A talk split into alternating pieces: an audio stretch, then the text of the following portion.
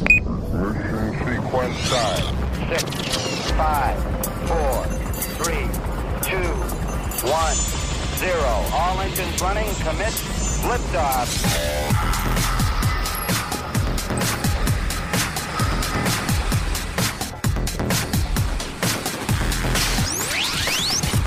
Hey, welcome to SWAT Radio. This is Doug McCary of His Light Ministries. It is Thursday, December 3rd, 2020. Hard to believe. Thursday, December 3rd. And I'm glad you've joined us today, whether you're listening up in uh, Virginia on the Lighthouse in Meridian, Mississippi on WMER, or here in Florida on The Truth, or up in Folkston, Georgia on The Truth. We're so glad that you have joined us. Today is guest day.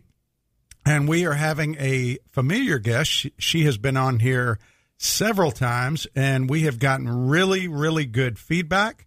And I want to tell you, you can go to YouTube and check out her YouTube channel, which has a lot of good information about COVID 19. And uh, Dr. Christy Risinger, who's a friend of um, the Brauners, who are real good friends, they've been on here too. But uh, Dr. Risinger, welcome back to SWAT Radio.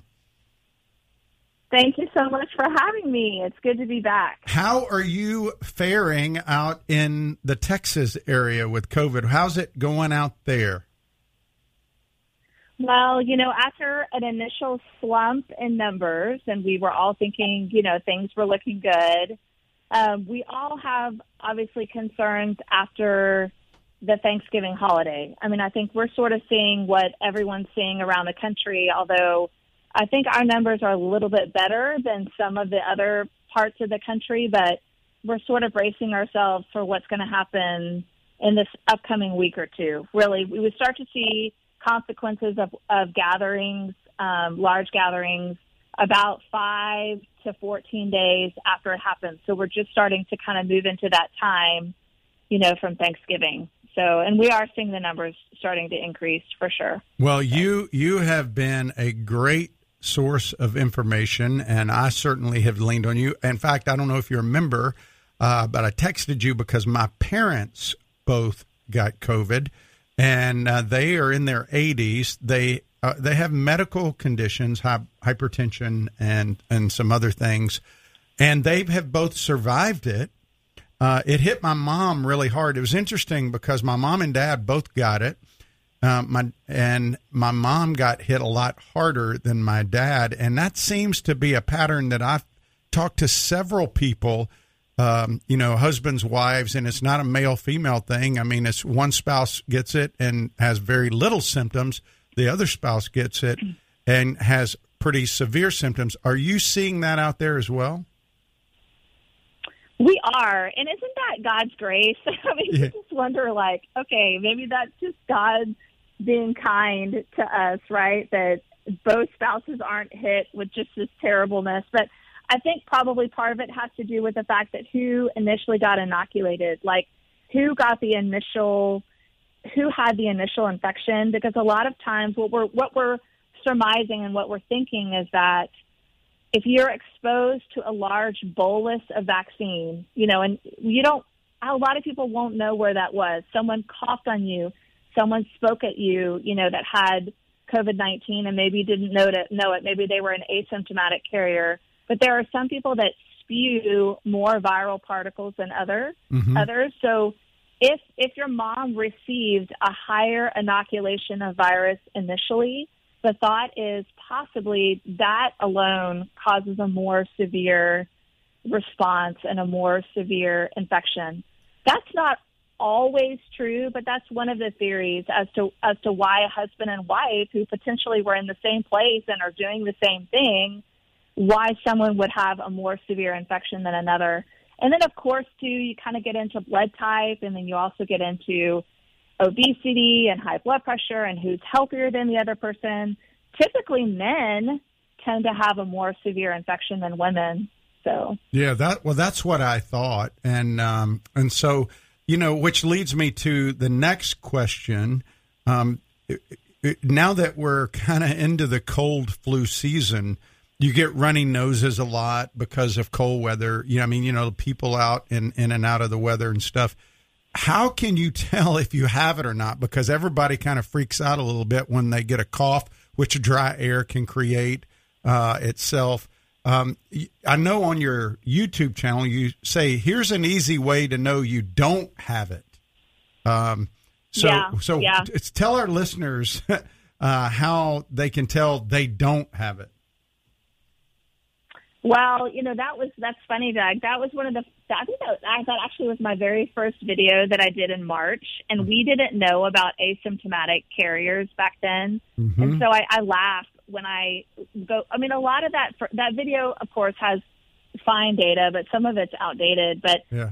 at at the time in which it first showed on the scene, we realized that a vast majority of people with COVID nineteen get a fever, hmm, and I, I would still say that's it's that's true. I mean, if although it can be low grade, you know, they were considering ninety nine and higher um, a fever, and some people would say that's not a true fever. It's only a fever when it's higher, you know, 102. But I would say for adults, you know, a, a low grade fever um, and headache. Headache really tends to be one of the main symptoms that I hear people talk about. Um, so fever and a headache, and you're so right. Like uh, uh, we're in this really weird time, aren't we? Where like you're not allowed to be sick at all. Like you're not allowed to have allergies at all. It's like you either have COVID or you're completely well. There's like nothing in between, right? Yeah. And it's just we're just in a, just a really hard time. We're just I don't know. I hear you. Uh, yes, runny noses and like a dry cough and you know, it's just hard to know. It's absolutely hard to know. But I would say if you have a fever and a headache, that those are and that's not that's not typical. That's those are not typical signs. So I would say that that would help me to be more concerned about COVID for sure. Well, So- uh, well, um, g- going to that, you know, about being asymptomatic, uh, is it true that recent studies have shown no evidence of asymptomatic transmission? In other words, if a person is asymptomatic, because I've heard about some studies that if they're asymptomatic, they can't transmit. Is that true? That is not true. That's Okay. not true. And that's what's that's what's so interesting about this, right? It's I that is one thing I'll never understand.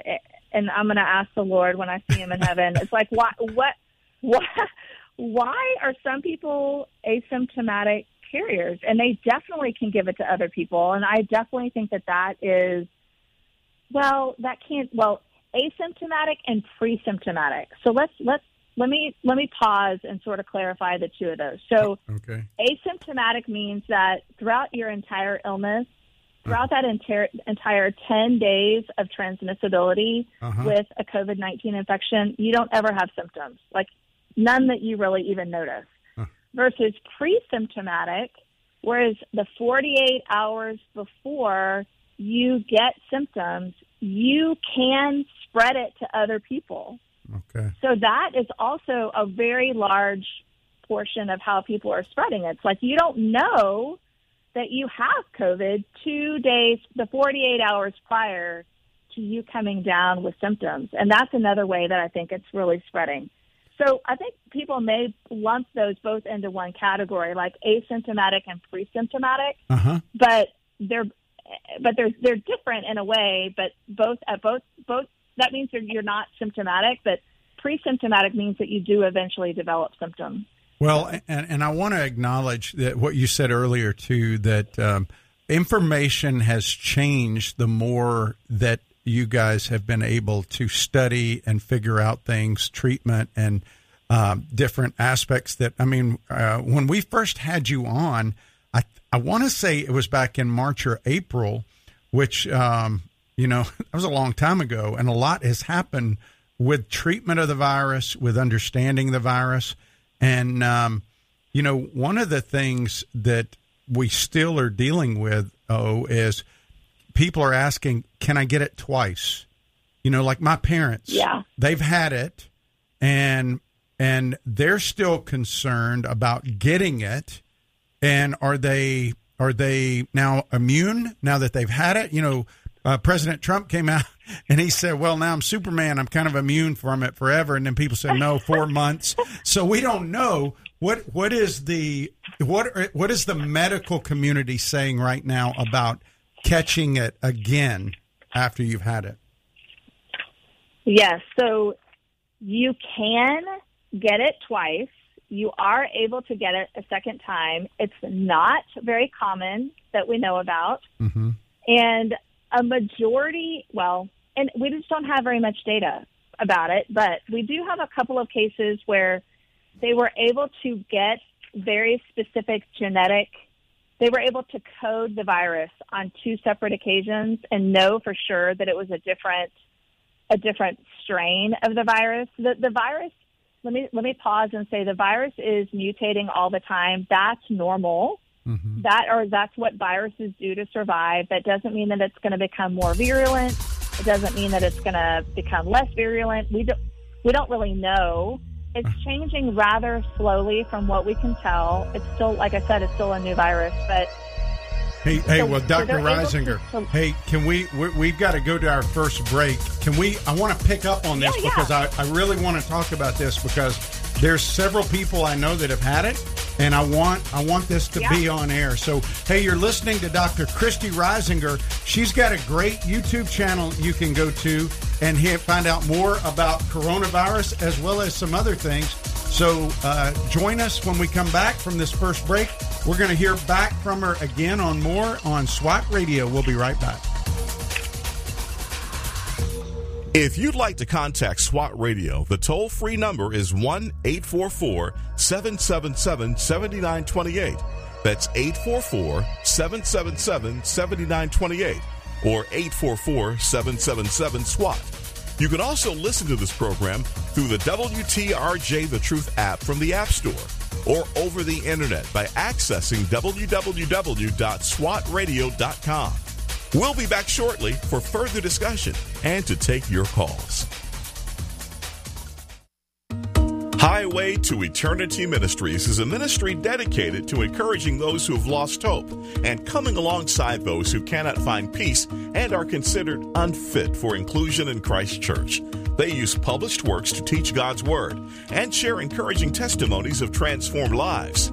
Highway to Eternity Ministries serves as a parachurch ministry that comes alongside churches to share its passion and commitment through spiritual writings, nuances, and experiences to everyone who has an interest in the teachings of Jesus Christ. For more information, contact Jeff Andrews at 904 436 5175.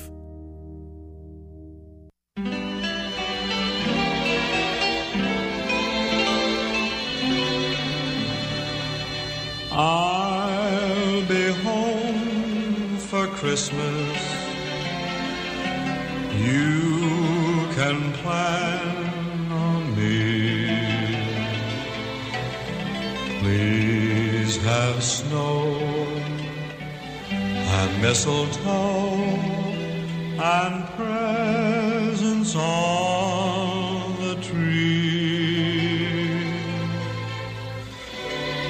Christmas Eve find. Hey, welcome back to SWAT Radio. Sorry, got a got a little uh, late intro there, but hey, you're listening to uh, Dr. Christy Risinger today. She's talking to us about COVID, and uh, Dr. Risinger has been dealing with this, and uh, she's been our guest several times on SWAT Radio, and we wanted to have her back for kind of an update, and she was answering the question, "Can you get COVID twice?" And she said, yes, you can. They're obviously they're still learning about it, but go ahead and take us back, Dr. Risinger. If somebody just joined us, she said, yes, you can get it twice. It's not common, but it has happened. And have, what is re, have they found any research about that at all? Sure. Yeah. So let me um, let me just I pulled up the data that I used. I did a, actually a video on this um, on my YouTube channel if y'all want to look at it at some point. But so what they this came up because I had a teacher at our school who had had COVID over the summer and then was re-exposed to COVID over fall break and was wondering if she still needed to quarantine or if she could just come back to school.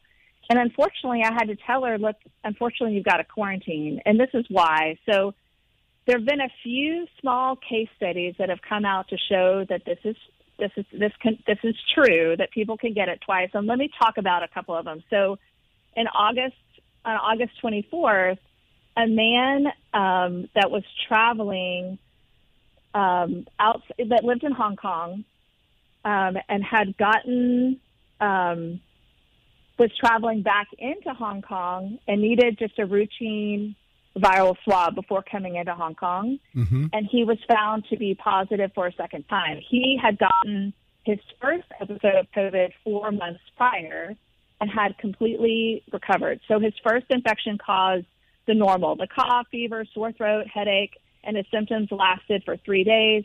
That first infection was confirmed with a PCR test, which is kind of the gold standard. And then he subsequently had two negative COVID tests 24 hours apart. And then 142 days later, as he was returning to Hong Kong, mm-hmm. he had a routine screening and was found to be positive again with a PCR test. And he was totally asymptomatic. So he had definitely a second infection because they had proven that he was negative, you know, with gold standard testing. But then he tested a positive again, and they just assumed this was a, another infection. But I'm so happy to say that his second infection, he was completely asymptomatic. It was just found because of routine screening, you know. Mm-hmm. Then there are also reports from Belgium and the Netherlands, Ecuador, and now even in the United States about reinfection that has occurred three weeks to four and a half months after the first documented COVID 19 infection. So three weeks is pretty close, but and in each one of these cases, scientists were able to compare the virus's gene line by using genetic sequencing, and they found that the viruses were slightly different, which helped them to know that this was truly a different infection with a different strain of the virus. You know what I mean? Yeah. So, um, and the one that the United States case that was reported in the Lancet, and it was a 25 year old healthy guy living in Nevada. And his first concur- confirmed case was in April with cough, headache, nausea, diarrhea. He recovered.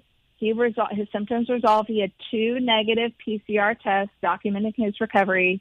And then the second infection began in early June with similar symptoms, but this time he actually developed a low oxygen level and shortness of breath and needed to be admitted to the hospital. Hmm. So that's kind of I was I thought that was slightly alarming. I thought I just assumed that when someone got it a second time, it would be like that man in Hong Kong, right? That Yeah. he would have an asymptomatic infection or it would be super duper mild.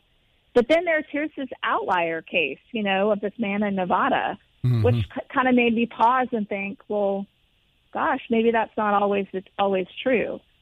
So I wish I had a hard and fast rule. I wish I could say it went one and done. Like if you've had it once, you're never going to get it again. But I think it's going to be like the flu, right? Where that particular strain, that particular year, that particular timing, like you get it, yes, you recover, and then, but then the following year, it's like a whole nother deal where you possibly could get it again. Yeah, But and, and, and then also isn't we're the also seeing well, isn't the coronavirus itself a, a cold virus? Isn't that what a Yes. cold is? oh yes, Okay. Yeah, for sure. Absolutely. Yeah. It's it's a it's a it's a virus, just like influenza is. Yeah. So for sure. And rhinovirus, you know, it's one of the very common cold viruses. So, Well, yeah, because the reason I'm asking is because I remember when it first came out, you know, we thought it came out of a lab and it was this new thing. And you, I went to buy Clorox wipes and it says helpful for the coronavirus. And I'm like, how did it know? How did they know that quick? You know, and they, no, they've, it's always been able to help the coronavirus because that's the common cold, I guess, right? I mean, I did, or something like that. yeah, So, absolutely. And you know what's so great about about the SARS-CoV-2 or the coronavirus that causes COVID-19 is that it's relatively easy to kill, mm-hmm. right? I mean, you just need to use a little bit of alcohol or soap and water and and it doesn't I mean, remember how and don't you remember too about how fearful we were about surfaces and like we were thinking about we had to like wipe down our groceries and had Yeah. to keep the mail in the garage and that's really not just not thought to be a common way that people get it. It's really like people, it's the respiratory droplets. Yeah, and that's crazy because I do remember I was worried about home delivery of meals or yeah FedEx or all those things. I remember for we sure. I was asking you those questions. Well, I, I I know this is a very hot topic in a lot of areas, the mask. And we we may end up Yes. going through the break on this and have to come back and talk about it again. But I've had so many conversations. Just to be candid, I am not a mask person. I don't like them. Um, I, I just the last time you said you suggested it, so I did it for a little while, and then I stopped again because I I'm just I, I'll do it for people around me. But when I read about the microns that the coronavirus is, what the mask does, and that you know people most people dr risinger wear the same mask over and over doesn't that kind of defeat the purpose because isn't the mask itself getting contaminated from the outside and they're touching it or am i missing something there Well, you know, of course, everyone should be washing their masks or whatever, you know, from time to time, you know, between uses. But we're not doing that. I'm not doing that. but like I like like we said, this this coronavirus does not live on surfaces very long, and mm-hmm. we don't really think that that's the way that it's transmitting from one person to the next. The hmm. only thing that I would tell people is that you need to let the masks air out. Like my, hmm. my mom and dad put were putting them in plastic bags, and I was like, "Oh my gosh, no! They've got to breathe and dry out, yeah you know, in order for them to be safe. Because if you stick them in a plastic bag, they're probably honestly going to mold, and they're just going to ew. That's just not. We just know that low humidity and airing things out is a way to kill stuff. So you know, if you want to throw them just in the dryer, that would be another way too to kill whatever on it, or just let them dry out because you know there's moisture from our breath. Mhm. So if you just if you just put them in a place, like I've seen people kind of hang them on their the rear view mirror in their car, I think that's a great place because the sunshine, the UV light, you know, will shine on it too. It doesn't need to be super scientific, and I don't, I just really don't think that the virus on the outside of the mask when you're taking it on and off. I just don't think surfaces are a real way that it's being transmitted. Of course, you know, wash your hands when you come home, but that's really to pr- protect you against gastrointestinal illnesses and the flu. Like the flu is a totally different deal. Mhm. You know, that thing is transmitted. Like if someone sneezes on their hand and then touches a doorknob, the flu can stay on that doorknob a long time. And we know for sure that that's how people get flu. It's mm-hmm. called through fomites. Oh. But that's we're not seeing that with with this coronavirus. So I wouldn't be fearful of it living on my mask or anything like that. I would just make sure that other things are going to grow on your mask if you don't let it, you know, air out. So that would be my only suggestion. well I, And then, you know, I go ahead go ahead. Well, I was just gonna. So, I, I got a know, I- question about about the mask for somebody that heard that uh, there was um, a, a study done with p- people who were positive COVID and found that eighty five percent of the group reported they had faithfully worn their mask in the weeks leading up to it, and and and and the whole point of the article. And this is the thing that gets confusing is because people i think people on both sides have agendas one way or the other. I mean like they're mm-hmm. that you, you've got pro-mask people that are pointing out all the things why you should. You got anti-mask people that are pointing out reasons they shouldn't. And i'm just wondering what is the medical community saying right now regarding masks? The medical community is saying that masks, well, I would say the people that wore their masks 85% of the time, they, who's to say that they would not have had a more severe case of COVID 19? Because we never promised that the mask is going to 100% prevent you from getting SARS CoV 2 or COVID 19. That's never been the point of having a mask on. But the point is, you know, when you cough, sneeze, or talk, you're emitting respiratory droplets. And so, I mean, I've noticed it myself that I spit on people, you know, when I talk, especially when I'm super excited. uh-huh And so wearing a mask can just help control those droplets and keep those droplets to myself. But there has been some theories and some people that wonder if it doesn't protect you in a small way, because when you are exposed to, to someone else that has COVID 19 or SARS CoV 2, which is the virus, that maybe you're not getting as large of an inoculation. Remember, I talked about that? That we think the more severe cases possibly are that someone that's been exposed to the large bolus. Do you remember hearing about those Chinese doctors? Well, one in particular who was sounding the alarm bell about COVID 19. Uh-huh. And he was one of the first physicians on the front line, and he died. He was a young, you know, healthy physician, but the thought is he was exposed to so much virus over and over and over and over again that it just overwhelmed his system. So I do think I do think that there is something to be said for having a mask on to protect yourself in in a small way from just the number of particles that are coming into your eyes. Well, not your eyes, but your nose and your mouth. Okay. Well, you know, I, I've got a great analogy, I think, and I'll get you to affirm that when we come back because we're going to our second break. Hey, you're listening to Dr. Christy Risinger, and we are talking about COVID 19 and talking about uh, different things, trying to separate fact from fiction. She's got a great YouTube channel. You can just go to YouTube and type in Dr. Christy. That's with a C H R I S T Y, Risinger, R I S I N G E R. We're going to be right back with more from Dr. Risinger on SWAT Radio. Thanks for listening. We'll be right back.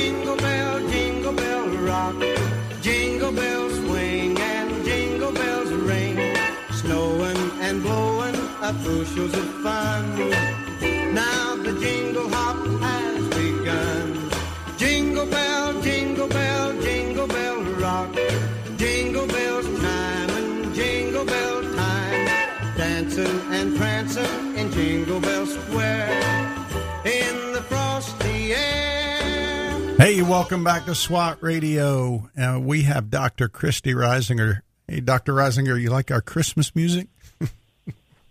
I do. Yes. Yeah, it's kind of hope trying to bring a little joy this time of year.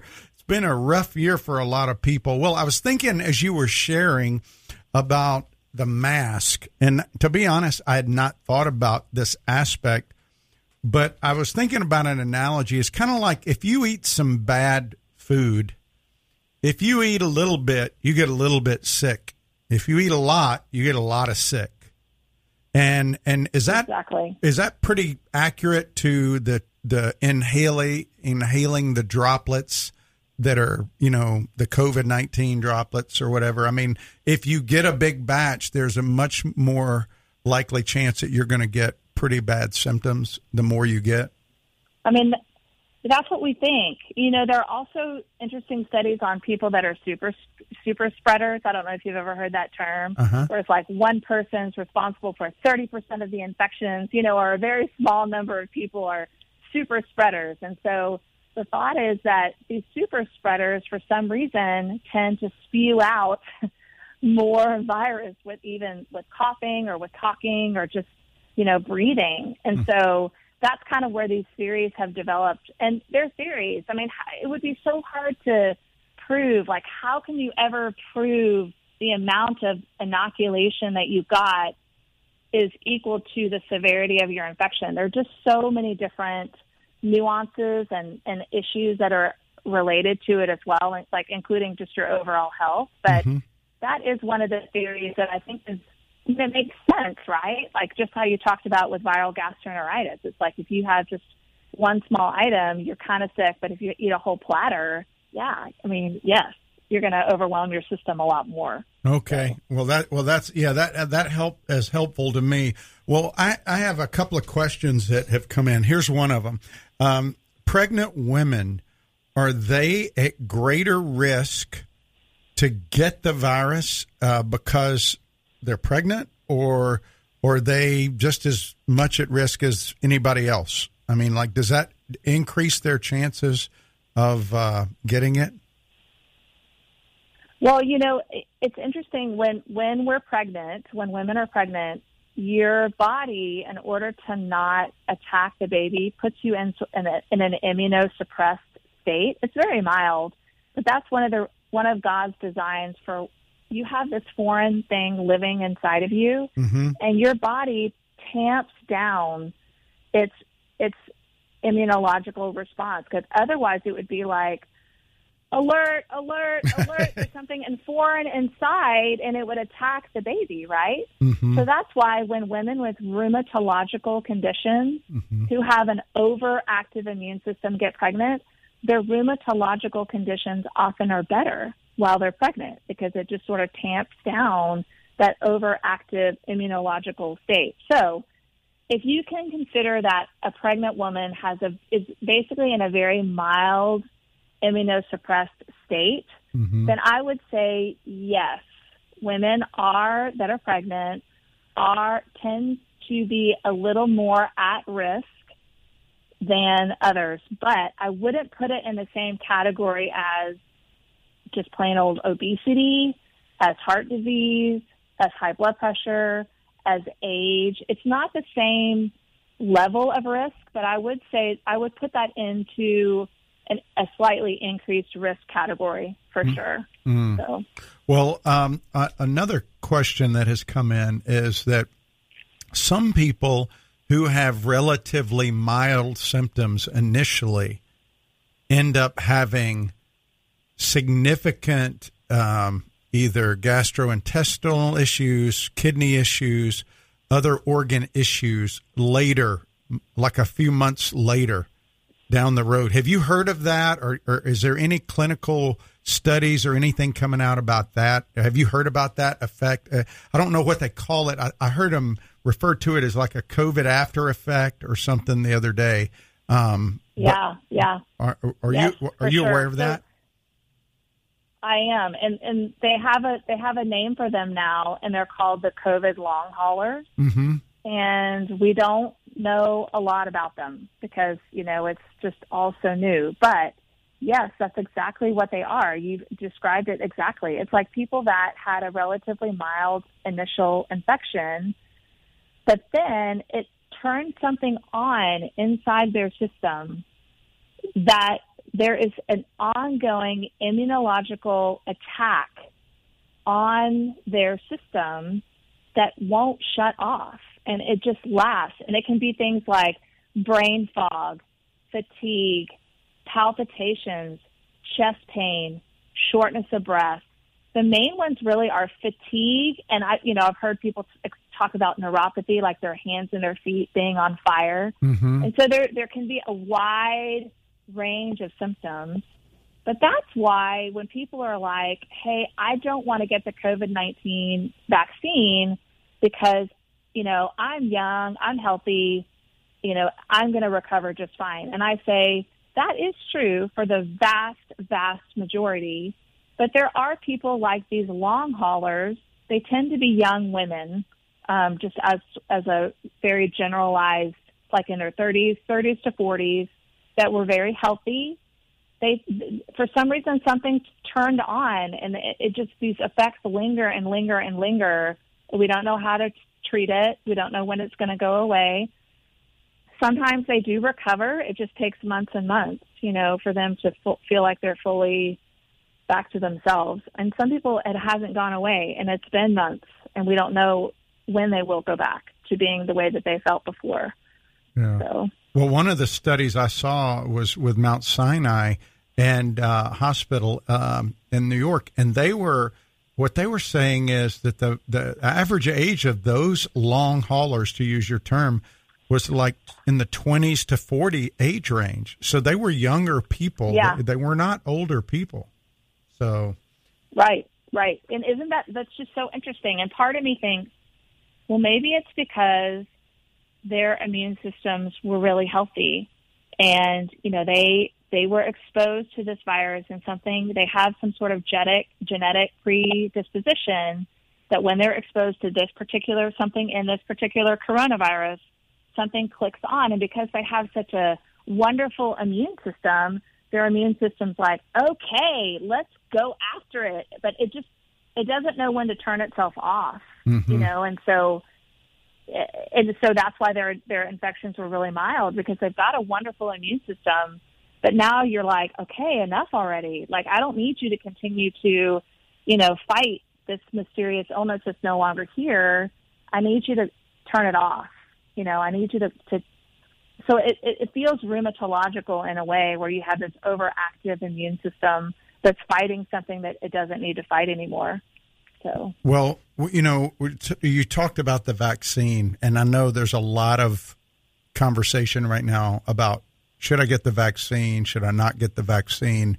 And can you explain just a little bit? Like, I know with vaccines, they actually give you some kind of, at least my understanding is you get a dead virus, right? Is that what most vaccines do, or a live virus in you?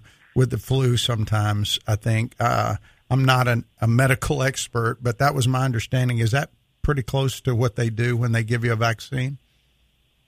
They give you yeah, a little so dose. there are lots of there are several different types of vaccine, and in the past, what we've done is that we've either we've attenuated it, meaning that we made it less harmful and given it to you, or we've inserted it in another type of virus and and and enter it's entered in your body that way, um, but it's it's not as strong, or that we've killed it altogether and we've you know put it in, into your system um, and your body responds to the killed virus.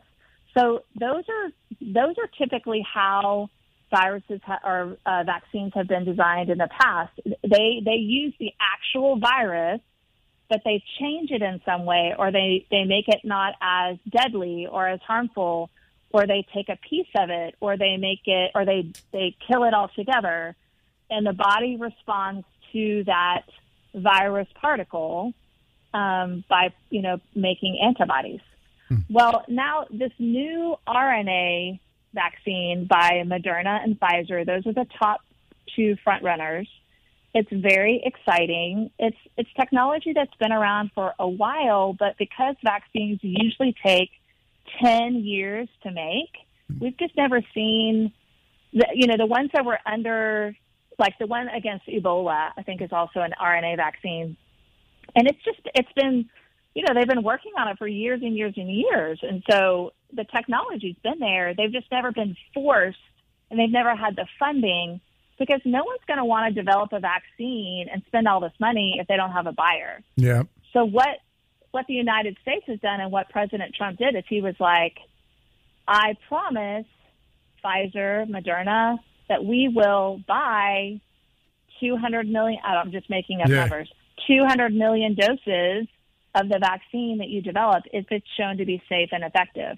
And so, with the promise of purchase, these companies went into warp speed, you know, with because they had cash and they had a buyer. Hmm. So they were highly, highly motivated to make this technology work. It's been around for a while. I think I think there's something misleading like, oh, they just no, it's been around for a while. It's just been slowly being worked on because gosh, no what you know, it's so expensive to do it and there was no no known buyer. So what this is like, what what this vaccine is like, and I heard this described and I thought it was such a an interesting such an interesting analogy. It's that this it's an RNA vaccine, meaning that it is like a metal template that then you make a record off of, and then you put that record inside your system, and your system actually then produces antibodies against this messenger RNA that's been placed inside. I, and I'm not explaining it very well. Well, no, no, that's okay. Well, well listen, we're going to come back. We got our last break because I do want to talk to you about it because I've heard a lot of people say, I'm not taking it. I've been one of them. So when we come back, I want you to convince me why I should, okay? okay. We're going to be right back on SWAT Radio with more Dr. Christy Risinger. We'll be right back on SWAT Radio. This program has the potential to reach millions of men each week. If you'd like to learn how you can support this unique program that is helping men understand the truth about Jesus through God's Word and how to impact their lives and the lives of others, then go to www.swatradio.com. Then click on the donate link to help SWAT Radio pass on the truth for the next generation. We're so grateful for having people like Tom Nehl Truck Company sponsoring SWAT Radio. Tom Nehl Truck Company is located at 417 Edgewood Avenue South in Jacksonville, Florida. Tom Nehl is a full service franchise truck dealer for Freightliner, Western Star, Volvo, Isuzu, and Sprinter vans offering new and used truck sales, service, parts and truck rental and leasing to the North Florida and South Georgia truck market. More information on Tom Nehl Truck Company is located at www.tomnehl.com. That's www.tomnehl.com.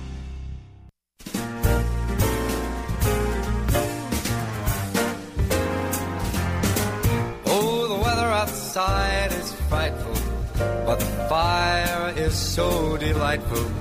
And since we've no place to go, let it snow, let it snow, let it snow. It doesn't show signs of stopping. And I've brought some corn for popping. The lights are turned way down low. Let it snow, let it snow, let it snow.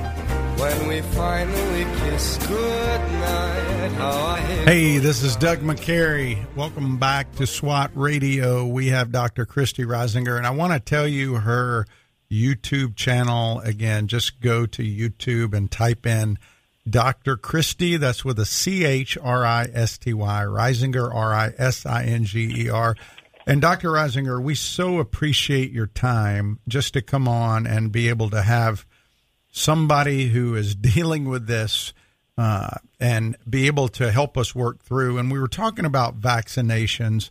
And, you know, I know there's anti vaxxers about regular vaccines like, you know, chicken pox and smallpox and other things that we all got growing up. I think my concern initially was if this thing came out of a lab, how did we create a vaccine that I feel like it's safe? You know, just a personal thought about it. But also, I'm told by people, I've been listening to people talk about why you should. People say that a vaccine will protect those around us as well as ourselves.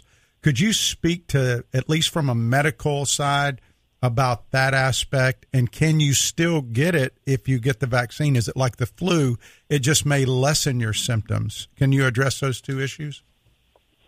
Yeah, yeah, I'd be happy to. Okay, so the first one about why I am very pro vaccine. It's actually really close to my heart because my mom had a bone had bone marrow cancer 3 years ago and received a bone marrow transplant. And she's on she's she's doing well. We've had bumps in the road, of course, but um, her immune system cannot she has not been able to get any vaccinations. So when she received a new bone marrow, it was as though her immune system was wiped clean. Mm. She has no vac- she has not received any of her vaccinations. So all of those childhood vaccinations and all the illnesses, you know, that she had throughout her childhood were essentially wiped clean. And she she um, is very vulnerable to things like um, measles, mumps, and rubella because she has not had her MMR vaccine. Mm. She's very susceptible to chickenpox and to um, just routine, gross, you know, childhood stuff and stuff that we vaccinate against mm. because she's she her bone marrow is not developed enough for her to respond appropriately to vaccines.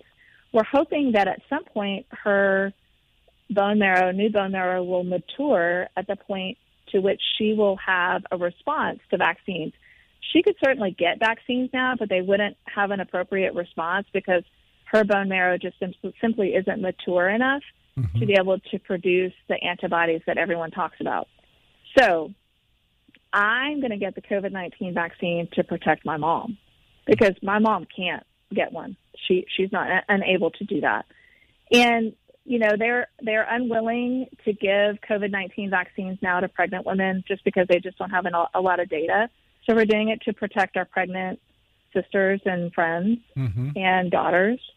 Um, we're doing it to protect um, the really, really old and fragile and elderly that, you know, until they're able to get it themselves, or maybe they're not going to mount a very healthy response to the vaccine. We just don't know yet. You know, as we age, our bone marrow just isn't as isn't as robust, um, and our immune system just isn't as robust. So I'm doing it also to protect them. Um, so that's that's one thing that I that I feel strongly about. And I mean, I could talk about the other vaccines. This one's a little bit unusual because, oh my gosh, I'm so thankful. Infants and children really, and you know, have been.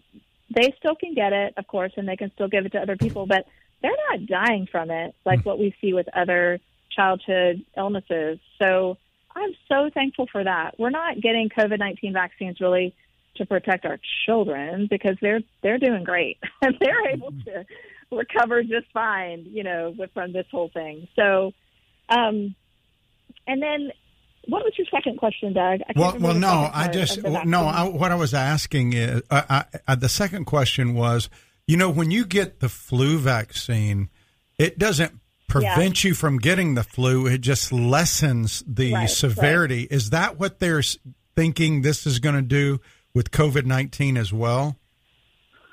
Or did Well, they? this is so interesting because we've seen, you know, the the data on it. I mean, I've heard them talk about how it has a 90, 90 plus percent efficacy. That is shocking. Like, What, the- what does the that mean? Explain that to us non medical people. People, what does that mean? So yeah, so that means that ninety percent of the ninety plus percent of the time, it's going to completely block um, your ability to get COVID nineteen. Like you're not going to get it.